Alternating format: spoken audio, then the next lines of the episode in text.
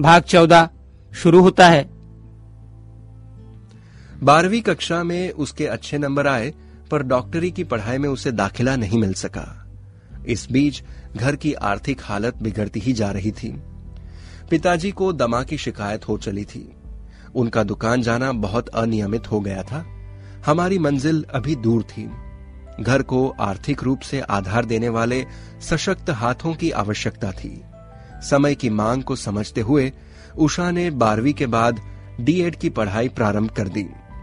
2 साल तक पढ़ाई करने के बाद उसे घर के समीप ही महात्मा गांधी स्कूल में छोटे बच्चों को पढ़ाने की एक साधारण सी नौकरी मिल गई। इस छोटी उम्र और छोटी सी आय के साथ उसने लगभग पूरे परिवार की आर्थिक जिम्मेदारी अपने कंधों पर ले ली। स्कूल से आने के बाद वो 2-3 घंटे अपनी आय बढ़ाने हेतु बच्चों को ट्यूशन भी पढ़ाती थी। दिन भर की इस थकान के बाद शाम को हमें पढ़कर सुनाने का उसका क्रम तो जारी था ही। इतना ही नहीं, उसने निजी छात्रा के रूप में बीए की पढ़ाई शुरू कर दी थी। इतनी सारी जिम्मेदारियां एक साथ उठाने को नन्ही उषा के कंधे कैसे इतने सबल हो गए। उषा ने न सिर्फ प्रथम श्रेणी में बीए पास किया बल्कि हिंदी साहित्य में एमए की परीक्षा में भी अव्वल स्थान पाया। हमारे लिए उसने 1000 से भी अधिक कैसेट रिकॉर्ड किए जो न सिर्फ पढ़ाई में ही काम आए अपितु आज भी व्यावसायिक जीवन में भी उनका बहुत उपयोग हो रहा है। उन सभी कैसेटों को किसी अमूल्य निधि की भांति संभाल कर रखा हुआ है। हमारे परिवार की डोलती नाव को उषा ने स्थिरता प्रदान की। भाइयों में सबसे बड़ा होने के नाते परिवार को संभालने की पहली जिम्मेदारी मेरी ही बनती थी, परंतु सारी परिस्थिति को किसी परिपक्व अभिभावक की भांति उषा ने बिना कोई शिकवा शिकायत के खुशी खुशी संभाल लिया था। मैंने जीवन में जिन लोगों से जीने की प्रेरणा पाई और जिनसे मेरे जीवन को दिशा मिली, उनमें माँ पिताजी के बाद उषा का ही स्थान है। तपस्या, प्यार और त्याग की एक शब्द में परिभाषा है उषा। पढ़ने की समस्या तो उषा की सहायता से काफी हद तक हल हो गई, लेकिन फिर भी हमारी मंजिल में बाधाओं की कमी नहीं थी। पढ़ाई की समस्या का निराकरण होता रहा तो पर्चे लिखने की समस्या अपना मुंह बाएं खड़ी हो गई। इसके लिए ऐसे छात्र ढूंढने थे जो 1 या 2 कक्षाएं पीछे हों तथा जिनकी लिखावट अच्छी और लिखने की गति पर्याप्त हो। हमारी अपनी पढ़ाई कितनी भी अच्छी हो पर लिखने वाला यदि ठीक ना लिखे तो सारा गुड़ गोबर हो जाए।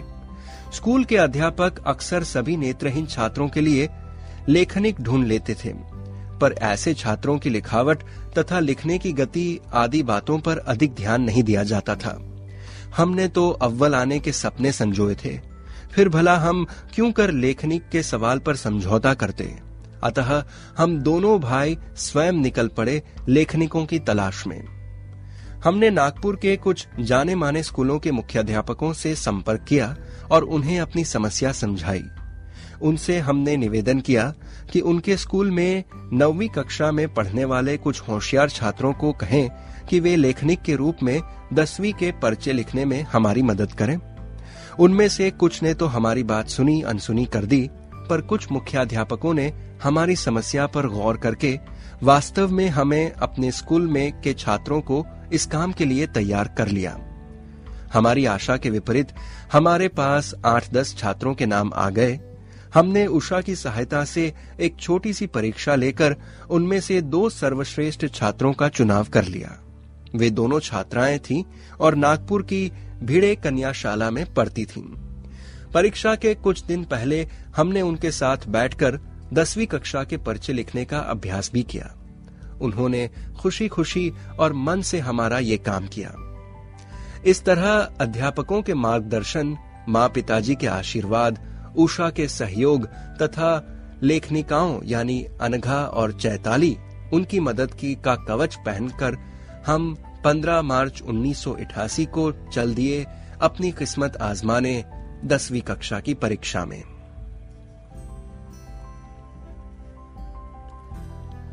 ऐसे बने आंसुदानी बंधु। 10वीं की परीक्षा के पश्चात परिणाम आने तक बहुत कठिन समय बीता। मन में अस्वस्थता थी। मन में अस्वस्थता थी कि प्रावीण्य सूची में स्थान मिलेगा या नहीं, और मिला भी तो कौन सा स्थान होगा।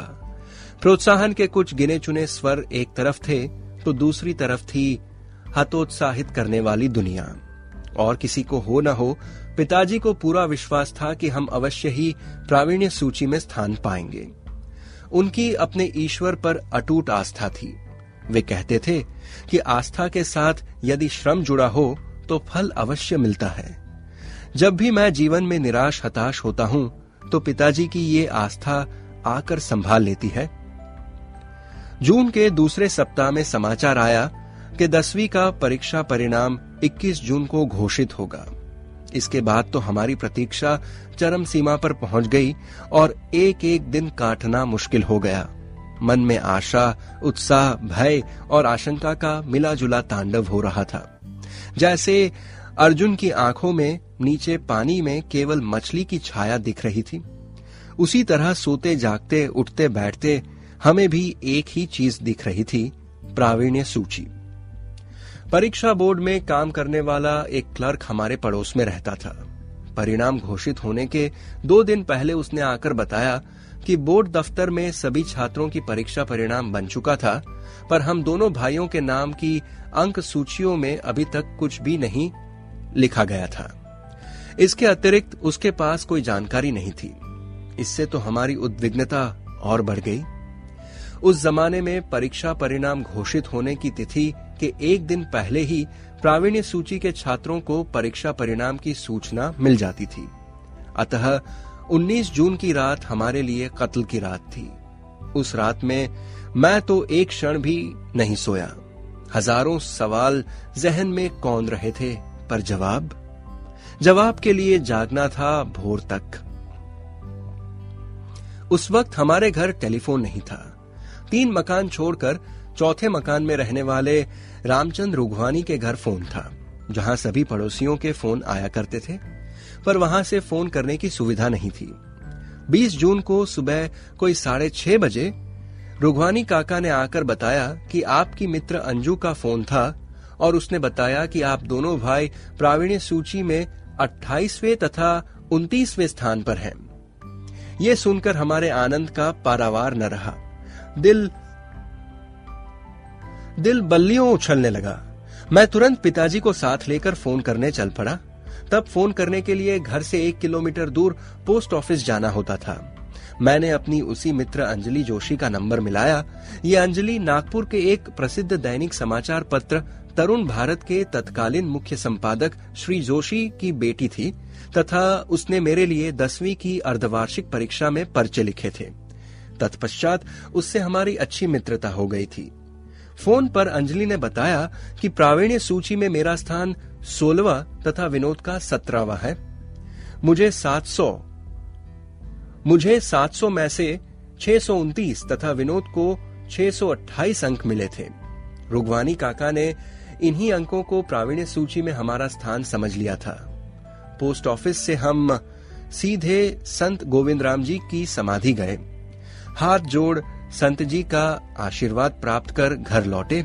सभी को ये शुभ समाचार सुनते ही सारे घर में खुशी की लहर दौड़ गई। आनंदातिरेक से पिताजी की आंखों से आंसू निकल पड़े। माँ तुरंत जाकर संतों से गुरु का चरणामृत ले आई और हम दोनों भाइयों को गुरु का आशीर्वाद दिलाया। उषा, जो पिछले कुछ दिनों से दस्त और अतिसार से पीड़ित थी, अपनी बीमारी भूलकर हर्ष से उछल पड़ी। उसे लग रहा था मानो वो स्वयं ही मेरिट में आ गई थी, और लगता भी क्यों ना, उसने भी तो हमारे साथ उतनी ही मेहनत की थी। निसंदेह उसने भी आज जीवन का अमूल्य प्रावीण्य प्राप्त किया था। अब तक हमने केवल प्रावीण्य सूची का नाम ही सुना था। उसमें स्थान पाने पर पत्रकार साक्षात्कार लेते हैं, समाचार पत्रों में नाम छपता है, बड़े बड़े स्वागत सत्कार होते हैं। इन सब बातों से हम पूरी तरह अनभिज्ञ थे। रोज की ही भांति हम सुबह 9 बजे अपने स्कूल की ओर चल दिए। वहां हमने अपने सभी अध्यापकों को ये समाचार सुनाया, पर उन सभी ने तो ये समाचार पहले से ही सुन रखा था और प्राचार्य सहित सभी अध्यापक हमारे ही घर आने की तैयारी कर रहे थे। हमने कभी सपने में भी नहीं सोचा था कि स्कूल के सारे अध्यापक हमें बधाई देने स्वयं हमारे घर आएंगे। जब हम घर पहुंचे तो पता चला कि समाचार पत्रों के कई प्रतिनिधि हमारा साक्षात्कार लेने आए थे। उनमें से कुछ तो उषा का ही साक्षात्कार लेकर लौट गए थे।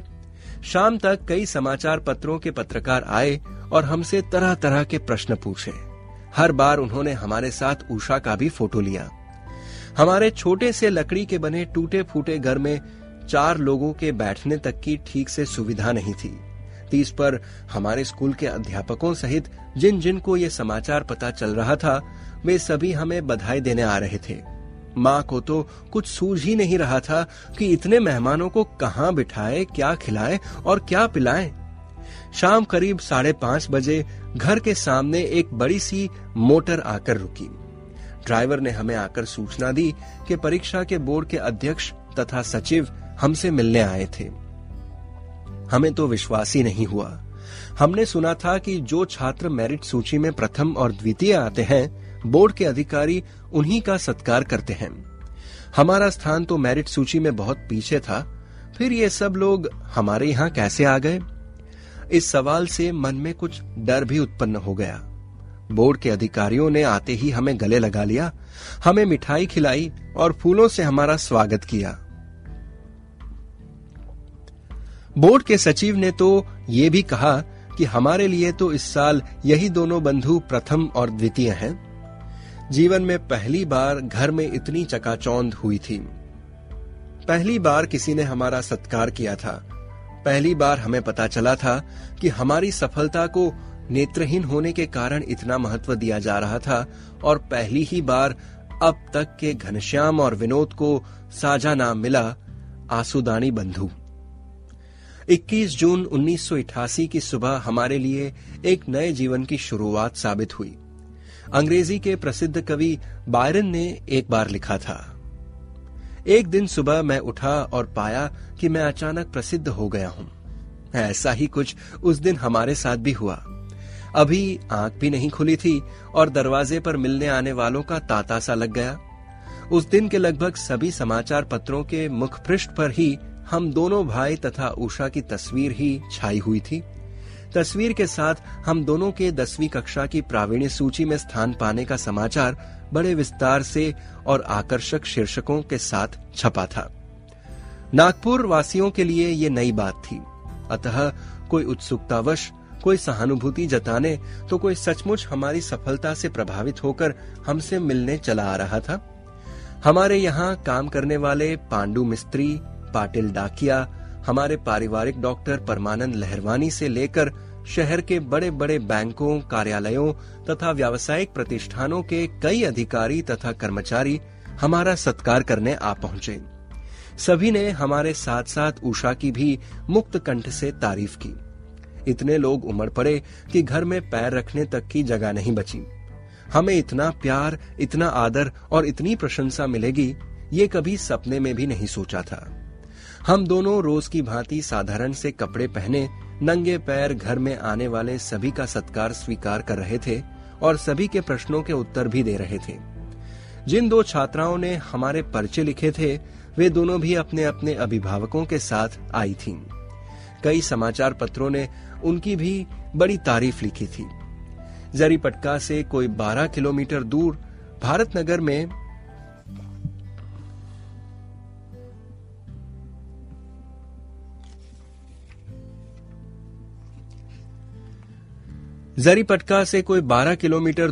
भरतनगर में रहने वाला रंजीत जोशी नाम का युवक, जो दोनों पैरों से विकलांग था, अपनी हाथगाड़ी चलाते हुए हमसे मिलने आया और उसने हमें गले लगा लिया।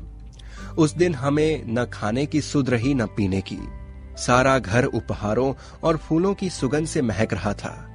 सब कुछ नया नया लग रहा था। चारों तरफ बस आंसूदानी बंधु और उनकी सफलता की चर्चा थी।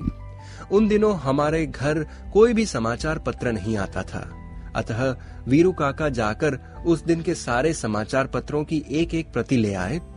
सारा दिन आने वाले लोग उन्हें पढ़ते रहे।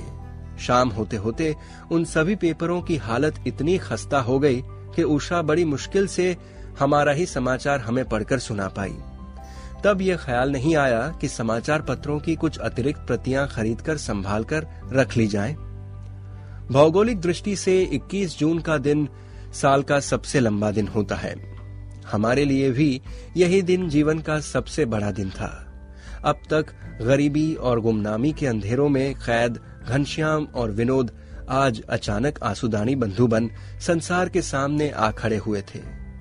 अब लगा कि हमारा भविष्य जरूर उजला होगा और अंधेरा कुछ कम, मार्ग कुछ सहज होगा। बुजुर्गों ने चेताया कि सत्कार और वाहवाही की इस क्षणिक चकाचौंध से पथभ्रष्ट न होकर अध्ययन के अपने मार्ग पर बने रहो।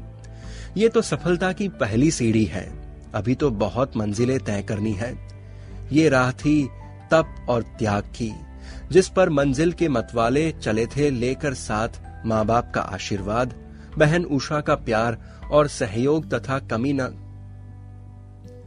तथा कभी न रुकने झुकने की अदम्य इच्छा शक्ति। आज तक ईश्वर ने ही मार्ग दिखलाया था, आगे भी वही पार लगाएगा। पिताजी के इसी दृढ़ विश्वास का संबल ले हमने आगे कदम बढ़ाया। हमारी दादी, जिनका हमारी शिक्षा दीक्षा में बहुत बड़ा योगदान था, वे आज हमारे बीच नहीं थी, पर इन सारी खुशियों और उजालों के बीच उन्हीं की आवाज रह रह कर सुनाई दे रही थी, मानो वे स्वयं ही इस जश्न में उसी तरह शामिल थी जैसे अन्य सभी। लगा नक्षत्रों से उनका मौन आशीर्वाद हवाओं के पर लगाकर चारों ओर बिखरा हुआ है। आज भी जब कभी कोई सफलता मिलती है तो सबसे पहले मन दादी की चरण वंदना करता है, जिसने हमारी शिक्षा की नींव डाली, जो वर्षों तक दुनिया की गर्म हवा से बचाकर हमें ज्ञान की गंगा में नहलाती रहीं। वे आज भी हमारे पास हैं, साथ हैं। कभी वे माँ लक्ष्मी का आशीर्वाद बनकर, कभी बहन उषा के त्याग के रूप में, कभी पत्नी वैशाली के अखंड प्यार में समाकर, कभी अडिग आस्था तो कभी हमारे सपनों का आदर्श रूप धर, फिर कभी केसर की बालियों सी झूम कर तो कभी हमारे अधरों की स्मिता बन हमारे जीवन पथ को आलोकित करती रहती हैं। इसके बाद शुरू हुआ स्वागत सत्कार का दौर। शहर की कई छोटी बड़ी सामाजिक, व्यावसायिक तथा सरकारी संस्थाओं ने कार्यक्रम आयोजित कर हमारा सम्मान किया। अक्सर हमारे साथ उषा तथा माँ और पिताजी का भी सम्मान होता था। मुझे याद है अब भी इस तरह का सबसे पहला स्वागत समारोह रामनगर के राम मंदिर में था। उस कार्यक्रम के दौरान किसी वक्ता ने कहा कि हर भाई अपनी बहन को राखी की सौगात दिया करता है और हर बहन के लिए वो सौगात अमूल्य हुआ करती है, पर इन भाइयों ने अपनी इस लाडली बहन को जो सौगात दी है वो सारी दुनिया से अलग है तथा शायद ही किसी भाई ने कभी किसी बहन को ऐसी सौगात दी है। उनका ये कथन सीधे दिल में उतर गया।